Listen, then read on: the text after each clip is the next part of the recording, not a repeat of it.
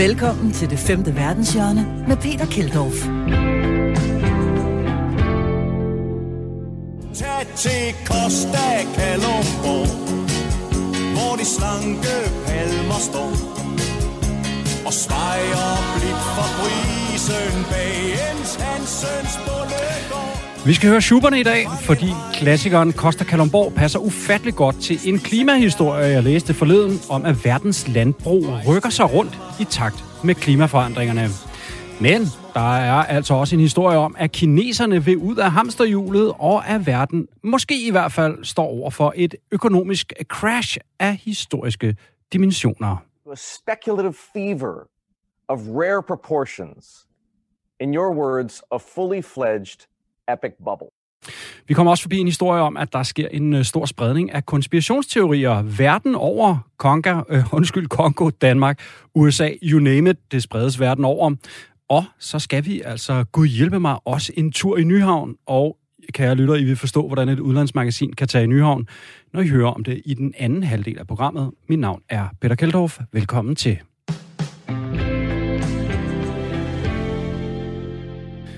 Men vi starter dagens udsendelse med kinesere, der vil ud af hamsterhjulet. Der er nemlig en mindre revolution i gang blandt de kinesiske unge i den såkaldte Lig Flat-bevægelse, som advokerer for, at man ikke skal være så ambitiøs og ikke arbejde så meget, som, som det ellers er kutyme i Kina. Lying flat is spreading through the youth of China. Tired of the long hours, they've decided to take it easy, giving up their jobs, living modest lives off of their savings, and yes, sometimes off of their parents. As you might imagine, this doesn't sit very well with the older generation. President Xi insists that struggle is the way to go. Ja, det er altså et klip fra en uh, businessindslag på en amerikansk tv-station, der altså oversætter det med lying flat, at ligge flat. Det kinesiske udtryk er øh, Changping, tror jeg nok i hvert fald. Og de unge kinesere er altså i gang med en bevægelse, som gør, at de ofte siger deres job op, eller ikke vil arbejde de mange timer, som ellers er normen i det kinesiske samfund. Her har der for eksempel været meget snak om det såkaldte 996-arbejdsmarked, som dækker over, at man som kinesisk lønmodtager skal være klar til at arbejde fra klokken 9 om aftenen, undskyld, 9 om morgenen selvfølgelig til 9 om aftenen i 6 dage om ugen. Altså 12 timers arbejdsdag med kun søndag fri. Uha, øh, nej tak, øh, siger jeg. Og øh, det gør de kinesiske unge altså også øh, med den her øh, lying flat Changping-bevægelse. Med os nu på en linje har vi Berlingskes Asien-korrespondent Lene Winter. Velkommen til programmet, Lene. Tak skal du have, Peter. Den her øh, lig flat Changping, udtaler jeg det rigtigt? Det gør jeg sikkert ikke, vel? Tangping. Okay, ja. Hvad går, på. hvad går den her bevægelse, hvad går den ud på, Lene? Jamen, Det er sådan øh, en del af en lidt, lidt bredere bevægelse i virkeligheden, der handler om øh, en, sådan en, en voksende fornemmelse af meningsløshed, der breder sig øh, hos de kinesiske unge. Altså selve det begreb, du taler om at ligge flat, det opstod øh, tilbage i øh, april øh, på et øh, diskussionsforum på nettet i Kina, hvor en bruger fortalte om, hvordan han havde simpelthen besluttet sig for at trække stikket.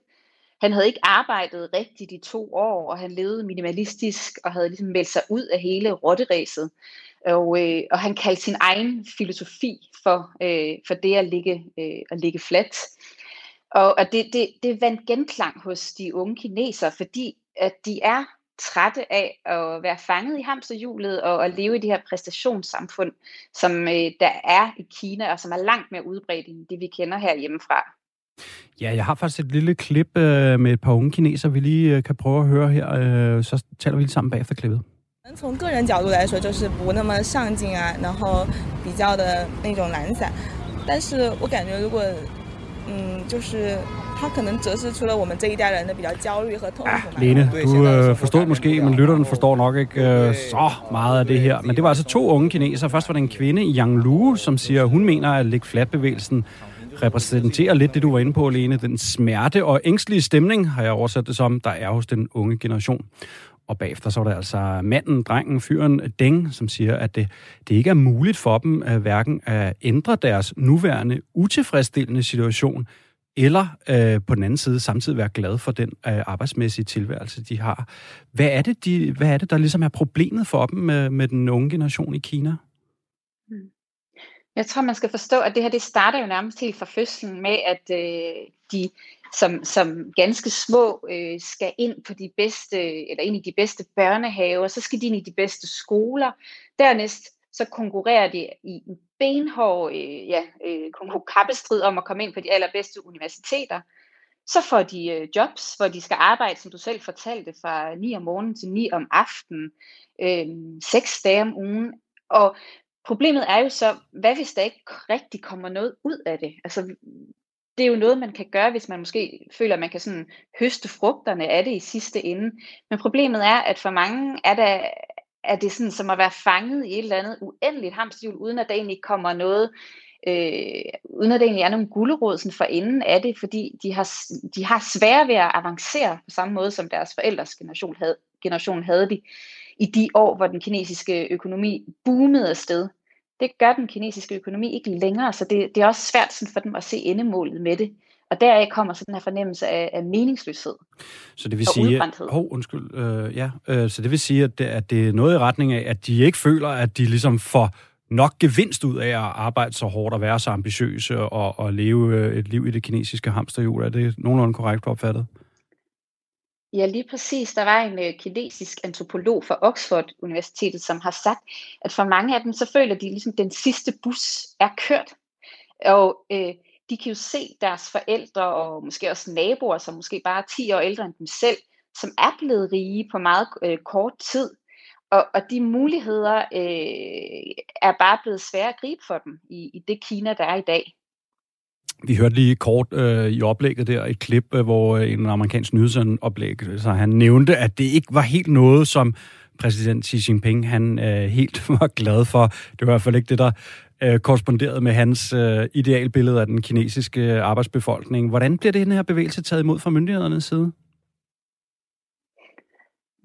begrebet at, at ligge fladt, det blev ret hurtigt øh, censureret væk, eller i hvert fald så blev den diskussionsform, som forinden havde tiltrukket 10.000 af kineser, den blev lagt ned ret hurtigt. Og nogle af de kinesiske statsmedier skrev om, at det var forkert, fordi det er en dyd at arbejde hårdt. Øh, og Xi Jinping har jo også, øh, han vil jo gerne fremme produktiviteten i Kina. Han vil gerne have også, at de kinesiske unge får flere børn. Altså for nyligt så blev tobarnspolitikken afløst af en trebarnspolitik. Så de vil jo gerne have, at der bliver sendt en masse som produktive samfundsborgere ud i det kinesiske øh, liv, som kan sådan øh, holde de økonomiske hjul i gang. Så det er jo klart, det er en bevægelse, som ikke øh, eller som vækker alarm øh, hos myndighederne. Ja, og som vi var inde på, det her 996-arbejdsmarked, det blev blandt andet fremført af øh, Jack Ma, ham her rigmanden, der har stiftet Alibaba. Øh, nu kan jeg se på nettet, at han faktisk inden inden han var jo, han var jo væk, det ved jeg ikke, om der er nogen, der kunne, det kan ved du i hvert fald Lena, alt om, men han forsvandt jo mystisk, på mystisk vis i tre måneder sidste vinter. Men nu er han faktisk ude at sige, at han forventer ikke, at kineserne skal arbejde så meget, som han tidligere troede. Faktisk er han citeret for at sige, at kineserne kan regne med kun at arbejde 12 timer om ugen i fremtiden på grund af teknologiske fremskridt. Det er måske lidt, øh, ligger måske lidt langt ude øh, stadigvæk, men ser vi nogle toneangivende kinesere, som tør stille sig frem og sige, at man skal nok ikke arbejde så meget, øh, som man gjorde før? Altså, ikke, ikke hvad jeg har lagt mærke til. Jeg synes, det her det er meget en bevægelse, som, som kommer nedefra, og som i høj grad også har været rettet mod øh, de store tech-giganter, som Jack Ma jo øh, øh, har været med til at stifte øh, Alibaba, altså fordi at der har simpelthen været eksempler på, at folk de er simpelthen drættet om af udmattelse efter at have arbejdet i de her ekstremt lange øh, arbejdstider. Øhm, så det er, sådan som jeg ser det, i hvert fald en bevægelse, der kommer nedefra, øh, og som i det øjeblik, den også begynder at blive mere politisk og få mere greb omkring de unge, jo kommer til at være noget, som vil blive slået meget hårdt ned på af de kinesiske myndigheder. Lene øh, Vinter, øh, Asian-korrespondent over på Berlingske. Tusind tak, fordi du øh, gjorde os lidt klogere på den her øh, lig flat bevægelse ude hos de unge kinesere. Tak fordi du var med. Det var så lidt.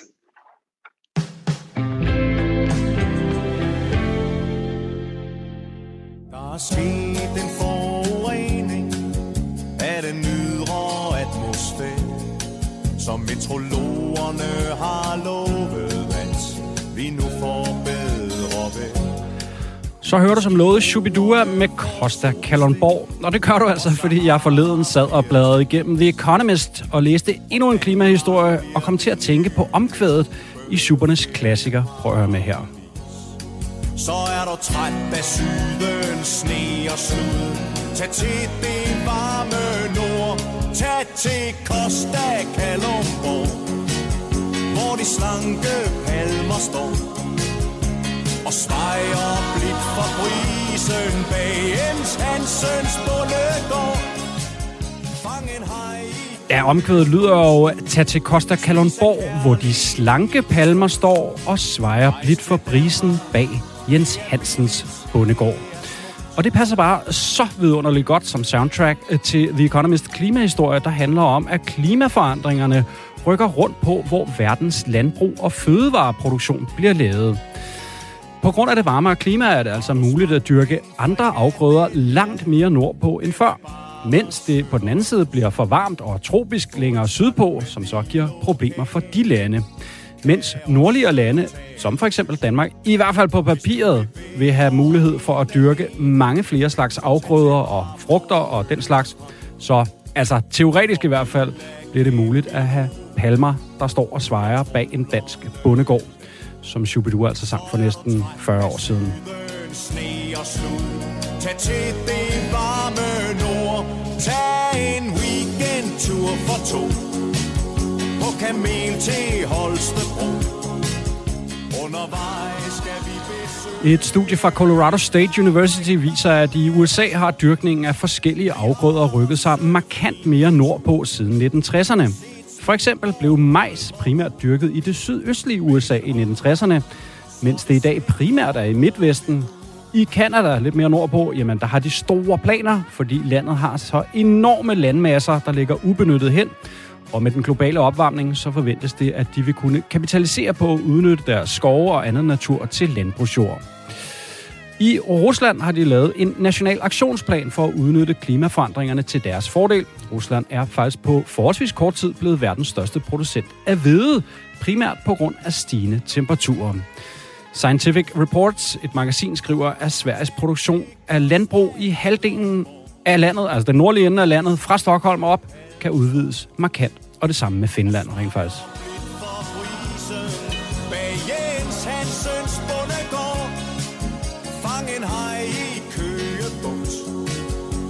af kærlighedens frugt Rejs til Danmark Det er billigt, det er smukt den her øh, nord-syd tankegang, som jeg øh, fortæller om, den er dog desværre kun en øh, detalje i de massive ændringer, der kommer i verdens, eller forventes at komme i verdens landbrugsproduktion, fordi med for eksempel øget regnvejr, tørke andre steder, sygdomme i afgrøder og frugttræer på grund af forandret klima øh, andre steder, jamen så vil man opleve en lang øh, række negative konsekvenser, der ikke vil øge produktiviteten i verdens landbrug. Og, og i øvrigt, så er det altså også bare sådan, at i de nordlige lande, jamen der har vi jo generelt set i hvert fald øh, primært øh, vores nogenlunde på det tørre. Vi er i hvert fald øh, generelt set rigere og har etableret en økonomi, der er ikke er afhængig af, at vi kan dyrke frugttræer og eksportere appelsiner og den slags.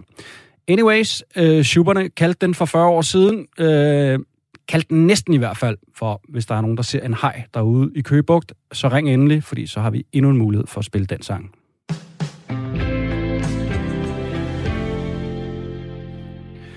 Her på programmet, der elsker vi jo de gode historier, der altid kommer ud af at tage ud i den store verden. Om det er en tur øh, op øh, i Nordsverige, hvor de skal til at dyrke mere hvede om et par år, øh, eller om det bare er en lille tur øh, syd for grænsen til øh, Morderpøts og købe lidt dåsbajer, så kommer der altid gode historier ud af at begive sig ud i den store verden.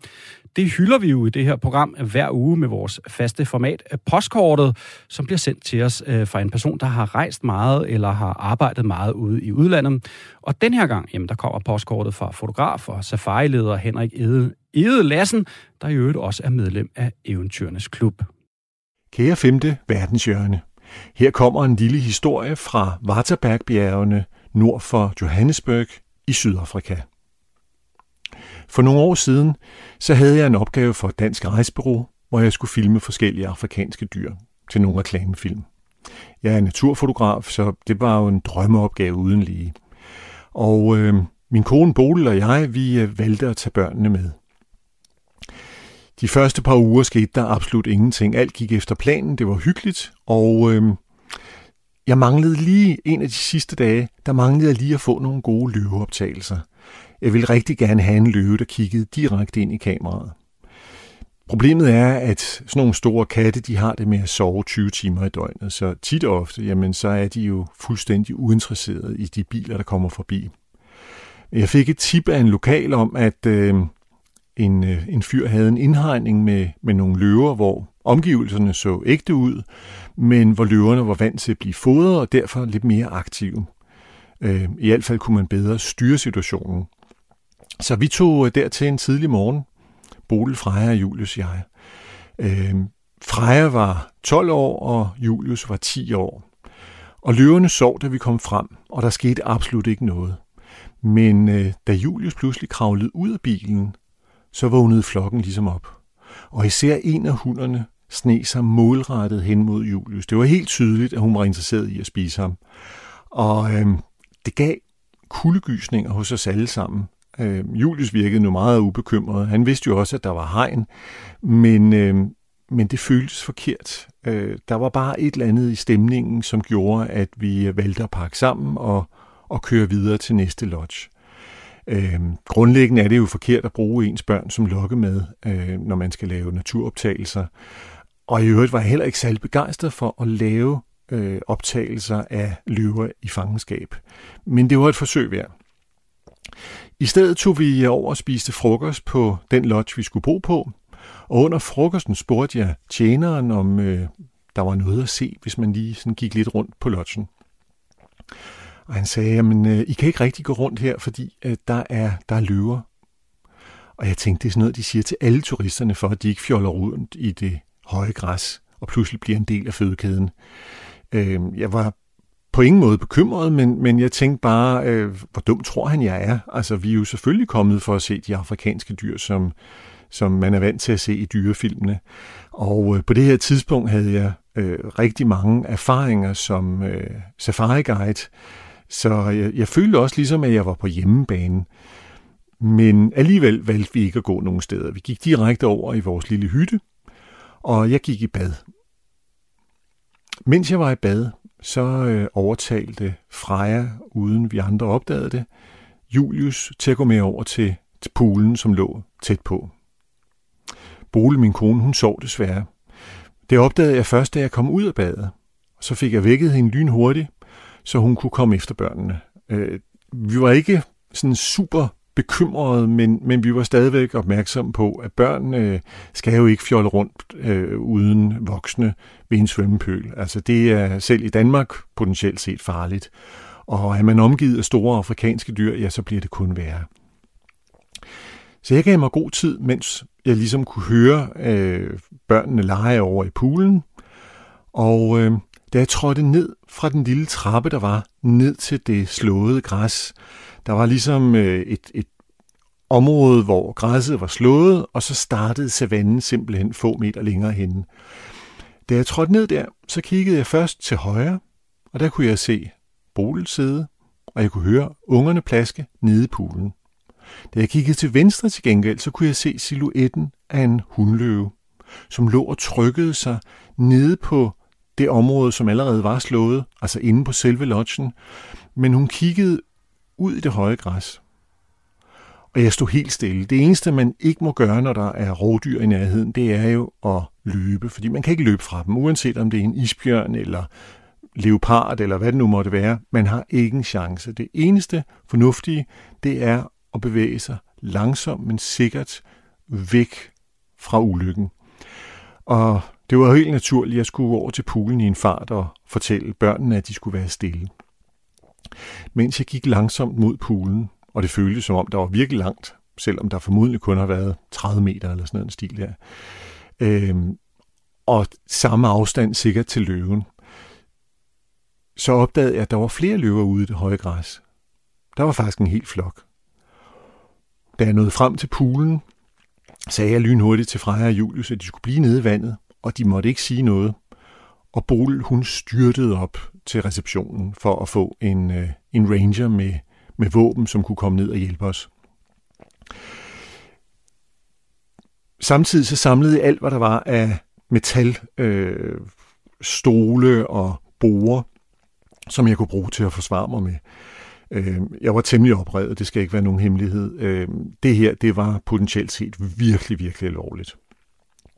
Og kort efter kom Bol tilbage og fortalte, at øh, receptionisten ikke troede på hende, vi var de eneste gæster på lodgen, og alle rangerne var til frokost et helt andet sted. Så øh, vi stod lidt og, og ligesom øh, overvejede, hvad vi nu skulle gøre, fordi hvis vi bevægede os over på vores værelse og dermed i sikkerhed, så ville vi komme tættere på løveflokken. Og samtidig kunne vi se, at alle løverne havde i virkeligheden ryggen til os. De havde fokus på noget helt andet, nemlig en vandbuk, som lå nede ved et vandhul, og ikke havde set dem endnu. Så det var formodentlig det, de var interesseret i, og ikke os. Men skulle de nu pludselig vælge at fokusere på os, ja, så skulle vi jo have en eller anden plan, og, og, og hvad var det? Øhm, og min spontane tanke i den her situation, det var, at jamen, altså, så må jeg jo løbe, så må jeg tage et bord øh, og løbe mod dem, mens jeg råber som en vanvittig. Øh, de fleste rovdyr bliver meget forskrækket, når øh, byttedyrene gør det, de ikke forventer. Øh, og med min store højde på to meter, så, øh, så kunne jeg formodentlig se ret skræmmende ud, hvis jeg gik fuldstændig amok. Selvom jeg var ikke helt sikker. Øh, men det var i hvert fald den eneste løsning lige her og nu. Freja og Julius lå i kanten og, og spurgte lige så stille, lå i kanten af poolen og spurgte lige så stille, om, øh, om, om vi stadigvæk kunne se løverne. Og det sagde vi, ja, det kan vi, og I skal være meget, meget stille stadigvæk. Og det, det var de så heldigvis. Øh, der, der var totalt styr på det her. Øh, de var gode til at lystre og ikke gå i panik. Og pludselig hørte vi, at øh, damen oppe i receptionen kom ned mod os, mens hun sagde et eller andet om, øh, hvor var det, I sagde, der var løver? Og så skreg hun bare, Lions! Og så løb hun tilbage igen på kontoret, så kunne vi høre, der blev låst. Så der var ikke rigtig nogen, der kunne hjælpe os. Og pludselig løb alle løverne væk fra os. Jeg ved ikke, hvor mange minutter, der havde gået på det her tidspunkt. Det føltes som om, at det var flere timer, men det var det jo formodentlig ikke. Øh, tværtimod, det har måske været fem minutter. Men i hvert fald satte hele flokken i løb væk fra os, og mens de bevægede sig væk fra os, så styrtede vi over sammen med ungerne til værelset i sikkerhed. Og øh, de næste halvanden time kunne vi så se løverne. De fik ikke byttet, men vi kunne se dem holde til dernede, og lidt senere bevægede de sig forbi poolen, der hvor vi lige havde været. Øh, det var bare en stor oplevelse. Øh, intet gik galt. Øh, timingen var heldigvis så god, at, at vi ikke mistede Freja og Julius. Vi var rystet i vores grundvold, det skal ikke være nogen hemmelighed, men, øh, men alt endte jo rigtig, rigtig godt. Og øh, da rangerne kom tilbage, jamen, så blev vi simpelthen mandsopdækket med en, øh, en, øh, en riffel eller to omkring os hele tiden. Øh, og vi fik vin om aftenen på husets regning. Der var klart nogen i ledelsen, som havde røde øje over det, der var sket.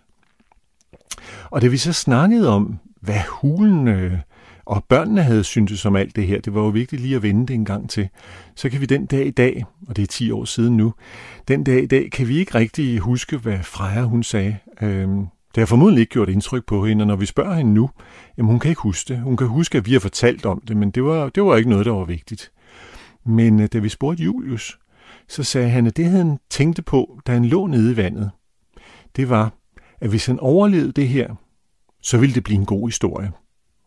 Så øh, den titel, eller den måde at tænke på, den er jeg jo virkelig, virkelig stolt over, at han har den, øh, den måde at, at, at se verden på, fordi det kan man jo få meget ud af. Øh, men øh, det han sagde endte faktisk også med at blive titlen på min første bog. Hvis jeg overlever det her, bliver det en god historie. Det var altså ugens postkort, som kom fra øh, fotograf og safari-leder Henrik Edelassen, der også er medlem af Eventyrenes Klub. Lige inden nyhederne, så kan vi lige akkurat nå, øh, hvad jeg gætter på har været noget af en hjemkomstfest i Storbritannien. Den unge rejsende øh, fra Storbritannien, Zoe Stevens, er nemlig lige vendt hjem efter at have været fanget i halvanden år i østaten Tonga, som har været fuldstændig lukket ned på grund af coronapandemien.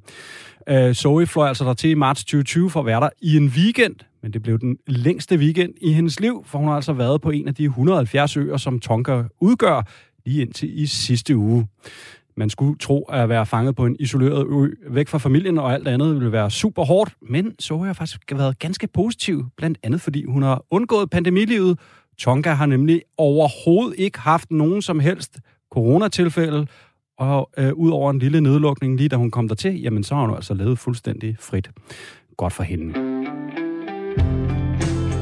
Velkommen til det femte verdenshjørne med Peter Keldorf. Velkommen til den anden halvdel af det femte verdenshjørne her efter nyhederne, og øh, vi skal igennem en række gode historier, blandt andet at øh, konspirationsteorier de spredes øh, verden over, øh, og så skal vi også forbi Nyhavn. Yes, du hørte rigtigt, et udlandsmagasin, der tager dig med en tur i Nyhavn. Det kommer bliver øh, du, får at vide, du får at vide, hvordan det kan lade sig gøre lidt senere. Og så skal vi også forbi en masse krisesnak i USA, hvor der simpelthen er nogle økonomer, der mener, at vi står foran en kæmpe økonomisk krise, mens andre mener, at vi rent faktisk er på vej ud af den. Men som lovet, vi starter med en historie om, at konspirationsteorier boomer verden over. Ifølge The Economist så ser store dele af verden en stigning i antallet af konspirationsteorier og folk, som tror på dem. Øh, og lad os lige starte over hos verdensmestrene i den mærkværdige sportsgren, amerikanerne, hvor den dominerende gren er den såkaldte QAnon, som du måske nok har hørt om. Men det har altså længe været en del af det amerikanske samfund, altså det her med at tro på konspirationsteorier.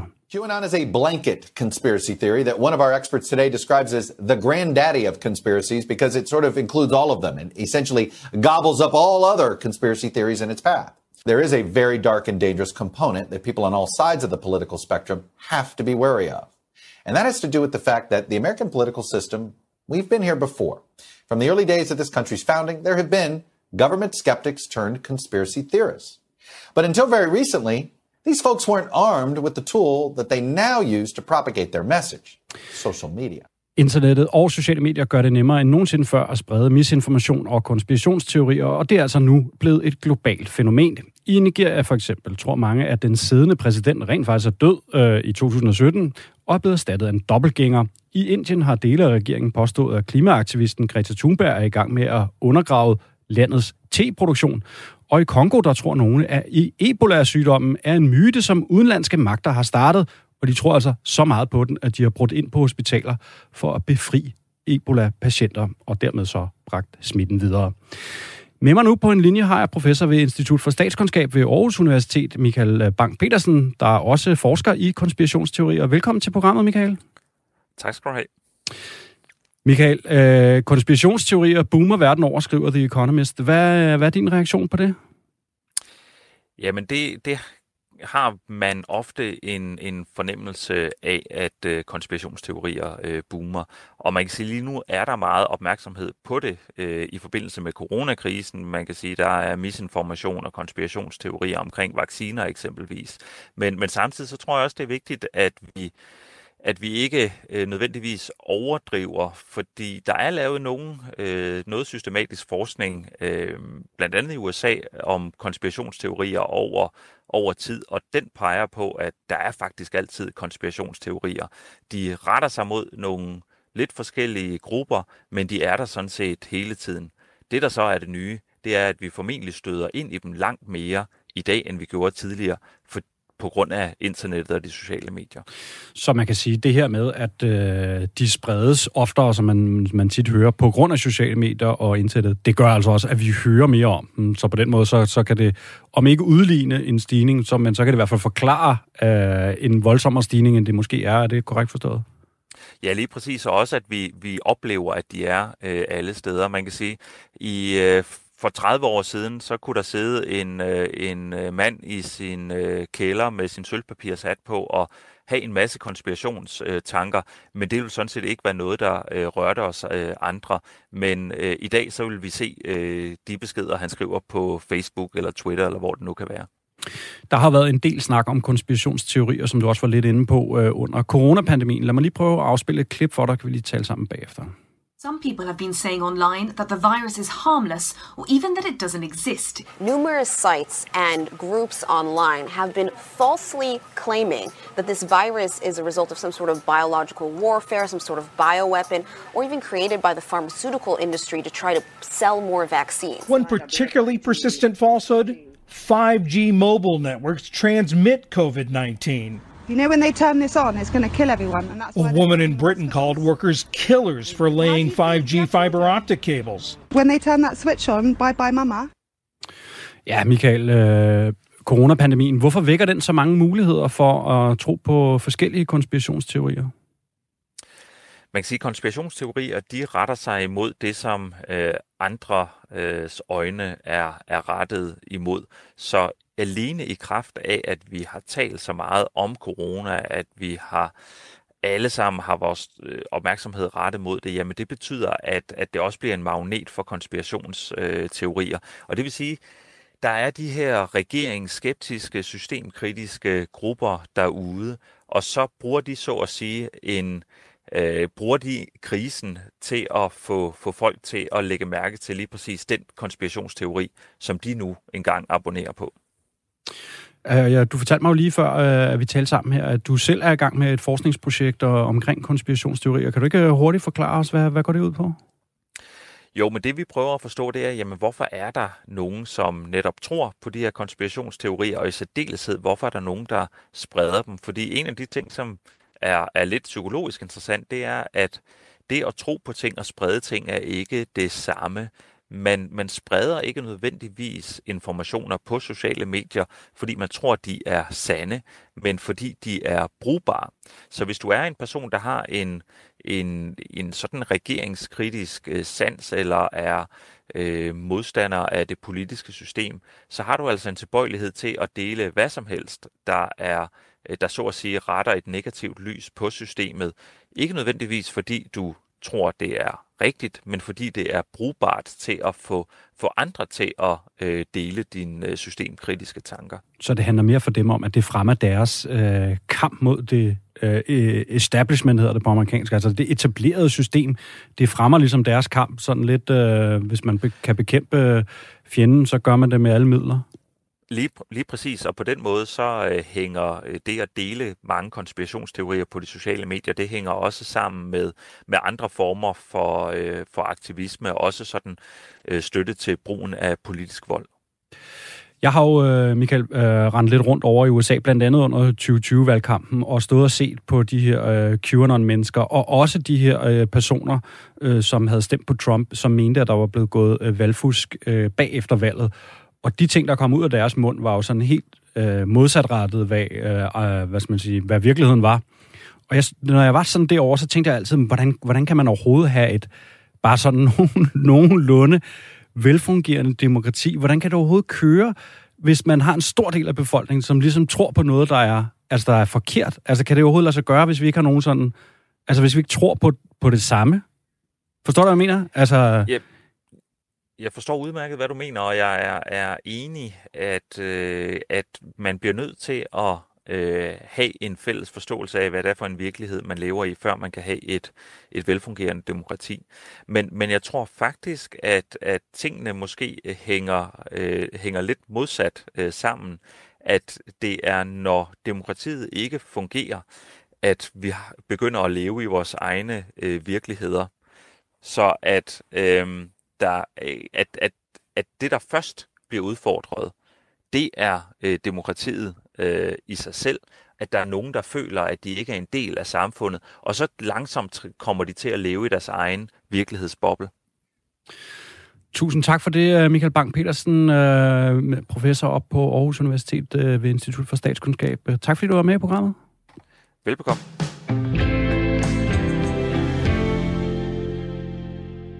Så skal vi til noget helt nyt her i det femte verdenshjørne, som vi er mangel på øh, et bedre navn, som jeg lige kunne finde på, så kalder jeg det for turistkarusellen.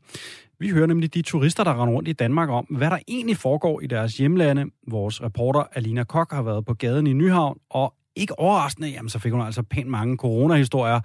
Men der var altså også noget med et Formel 1 i Holland, og vist også en spansk vaccinenægter. Prøv at høre med her. Solen skinner, Lyden fra guider på kanalrundfarten blander sig med det klirrende bestik. Jeg er nysgerrig på, om jeg kan fange nogle turister, som kan dele en historie med mig, som er stor i medierne i deres hjemland.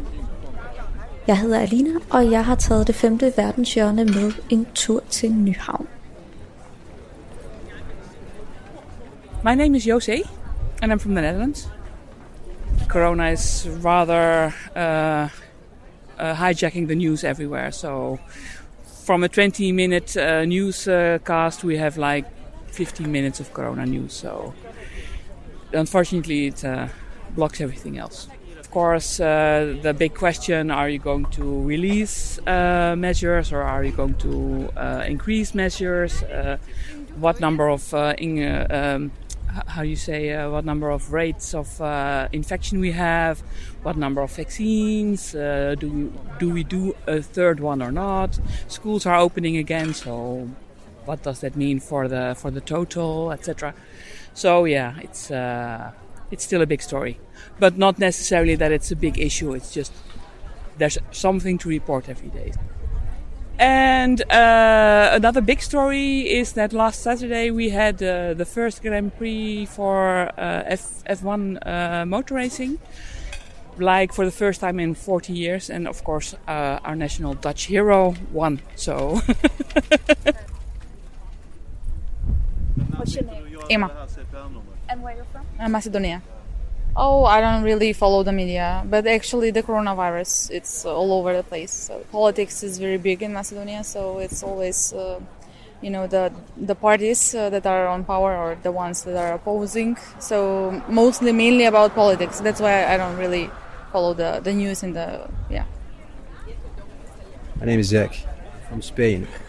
In the media at the moment in Spain, uh, they're talking a lot of shit about coronavirus. Coronavirus, uh, yeah, really bad.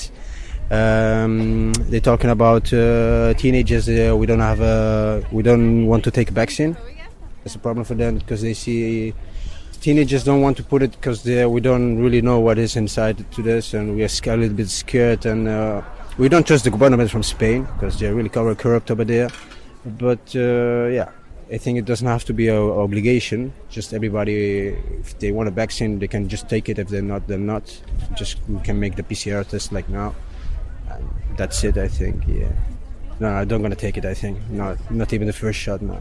I think uh, normally vaccines take uh, between five and ten years to make sure that uh, to prove it that uh, it's safe. And I don't think they're gonna they're gonna make a, a good thing in only one year. I think it's not time enough. I'm Charlotte. I'm come from France. Mm, yes, we are. I'm midwife and she's a doctor. So uh, in France, uh, people, a lot of people don't want to be vaccinated, and it's uh, young, uh, young adults. Did you get the vaccine yourself? Yes, Yeah. for the work and to stop this epidemic. What do you think about people who don't want to be vaccinated? Um, I don't know. It's in English. It's correct, but I think it's very egoist. And uh, yes, egoist. What's your name? Thomas from Austria. Gibt es was gerade großartig in Österreich ist? Well, according in the moment, there is nothing really big. Same problem as here, COVID-19 and the restrictions, but we have a lot of wonderful moments, uh, smaller moments too. So it's not only COVID and bad things, a lot of good things too. Maybe we have um, this year the option to make wonderful balls again, like the Vienna Opera Ball or the smaller edition from my hometown in Graz. Or uh, theaters are reopened, uh, sports is possible. So, yeah, I love it.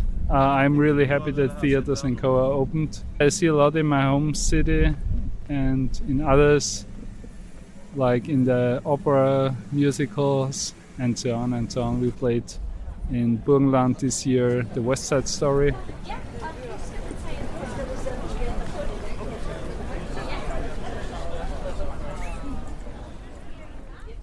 Sådan lød det altså i turistkarusellen, da vores reporter Alina var i Nyhavn for at høre turisterne om de historier, der dominerer i deres hjemlande.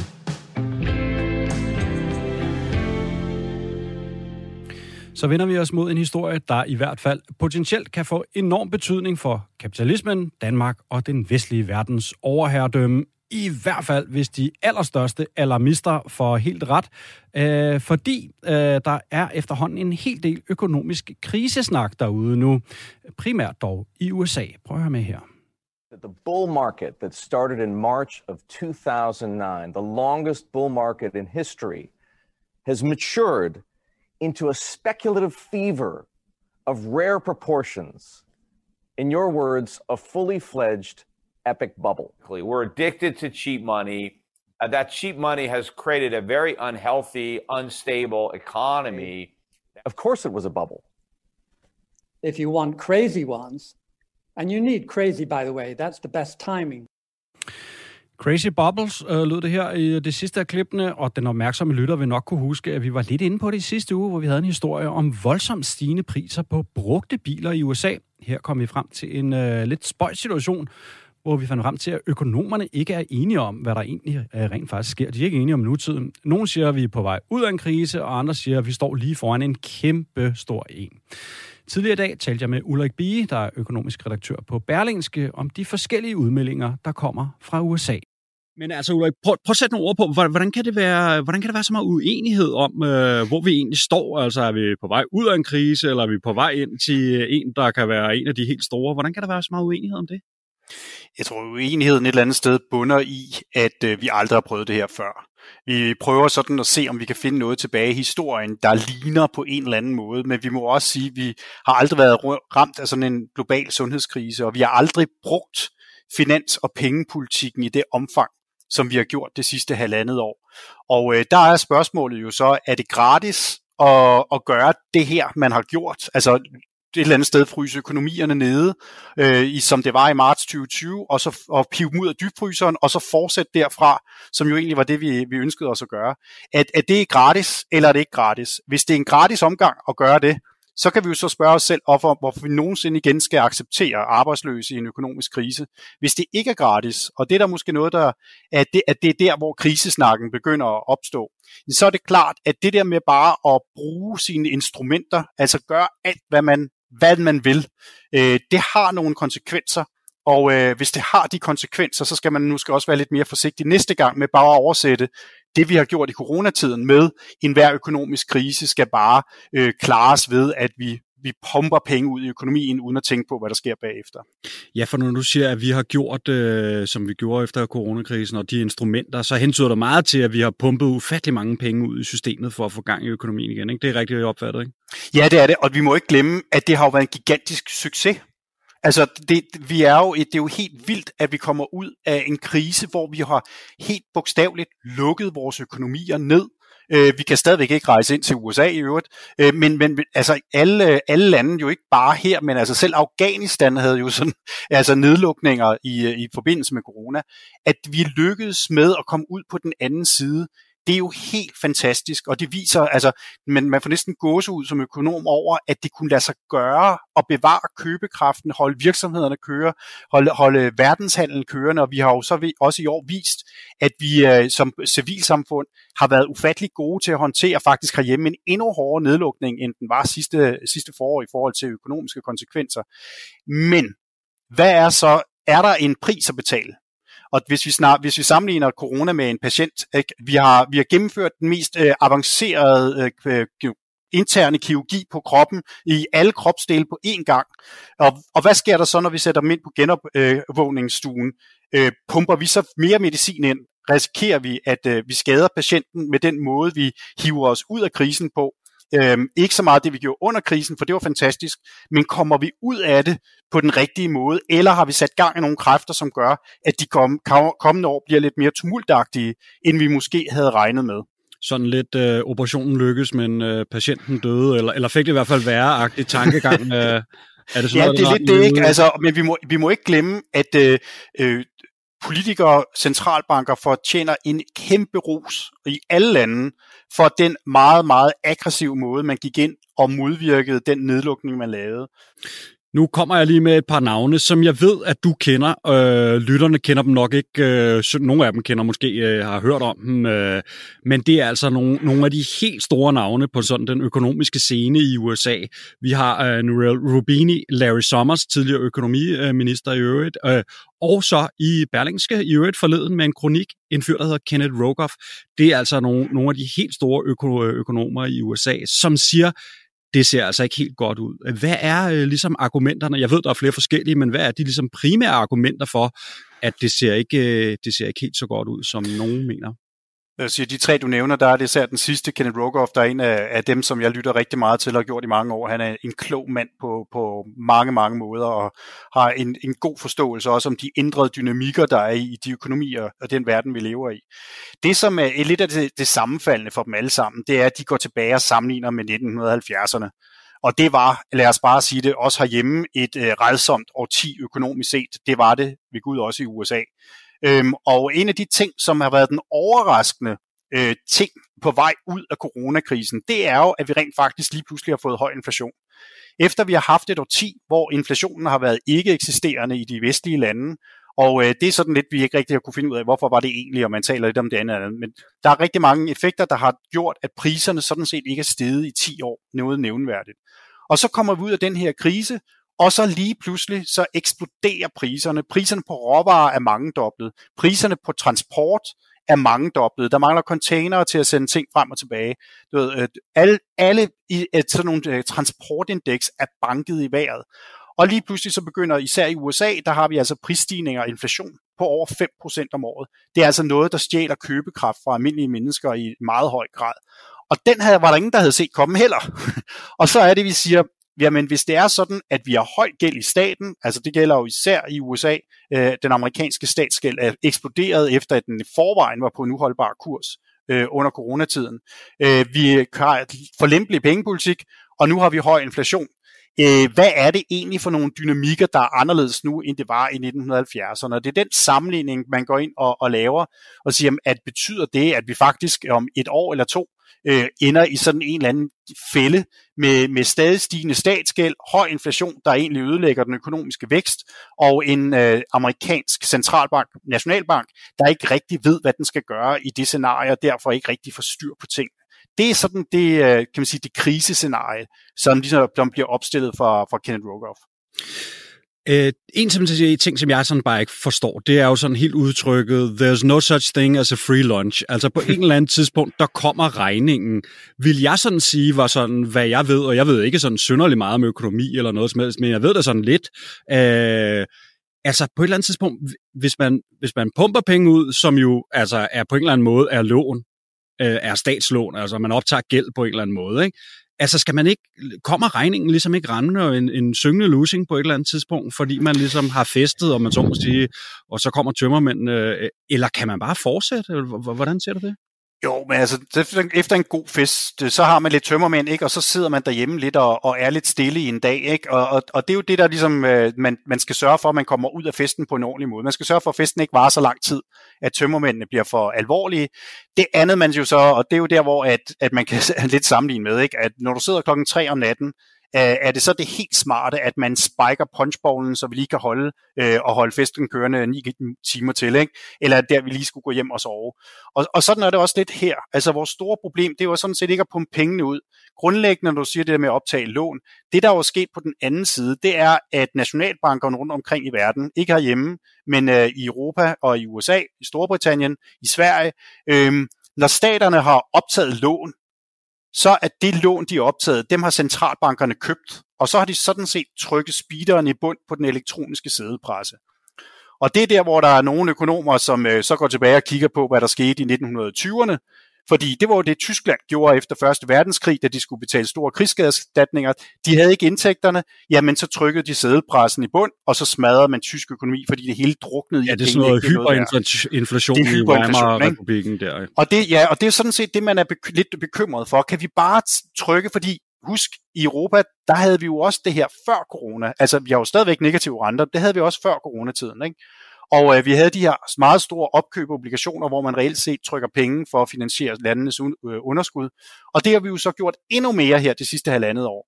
Og kan vi blive ved med det, uden at der på et eller andet tidspunkt kommer en tillidskrise, hvor vi sådan set holder op med at tro på, at pengene har den værdi, de gerne skulle have. Øh, et pengesystem er grundlæggende tillidsbaseret. Mangler vi den tillid, jamen så bryder hele systemet sammen. Og øh, det er der, hvis man skal være, virkelig have sølvpapirshatten på, ikke? Og, og blive meget, meget alvorligt øh, bekymret for et større sammenbrud, så er det der, vi er henne, hvor vi siger, fortsætter vi med at holde sædepressen kørende, selvom den er elektronisk, så kommer der på et tidspunkt et tillidssammenbrud, der gør, at vi får kæmpe fald i aktiekurser, men også at renterne begynder at stige, fordi der ikke er nogen andre, der vil eje den her statsgæld. Og det er sådan set det, der er det yderste krisescenarie. Det er ikke det, jeg ligesom tror kommer lige med det samme, men, men man skal være meget, meget forsigtig med at holde speederen i bund i centralbankerne i alt for lang tid. Tusind tak for det, Ulrik Bie, økonomisk redaktør over på øh, Berlingske, fordi du gjorde os lidt klogere på øh, den meget sådan uenighed om, hvordan øh, verdensøkonomien den ser ud. Velkommen.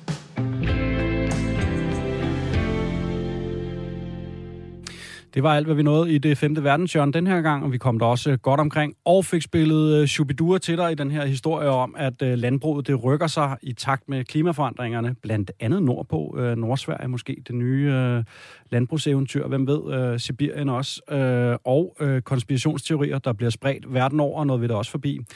Øh, du kan jo som altid finde os derude på øh, podcast, og så sender vi jo på det gode gamle FM-bånd, og det er altså mandag formiddag kl. 10 til kl. 11. Det femte verdenshjørne er tilbage i næste uge, og vi håber som hver eneste uge, at du bare lytter med.